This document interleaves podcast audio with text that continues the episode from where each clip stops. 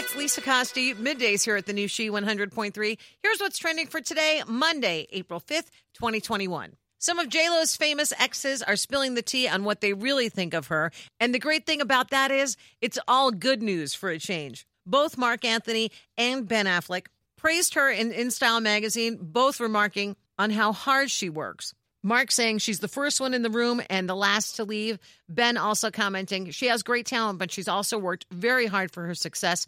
And I'm so happy for her that she seems at long last to be getting the credit she deserves. And it's not just her exes raving about her. InStyle also spoke to friends like Matthew McConaughey and Leah Remini. The May issue of InStyle is available on newsstands and Amazon and for digital download on April 17th. Chrissy Teigen says she's focusing on enjoying her life and that she's giving up diet mentality, saying she's over it. I've thrown all that out the window. I think now at this point in my life, it's more important for me to enjoy things as they come. I eat things when I want because if I don't, my mind personally goes crazy. If it's going to make me happy and make me feel good, then I indulge in it. At a girl, Chrissy. And perfect timing in Chicago because it is National Deep Dish Pizza Day. There's a new food tour in town. Finger Licking Foodie Tours is debuting its self guided Chicago Deep Dish Pizza Walking Tour. It's two hours long and includes stops at three restaurants without the wait. The three spots on the tour Gino's East, Pizzeria Uno, and Lou Malnati's. My advice wear stretchy pants.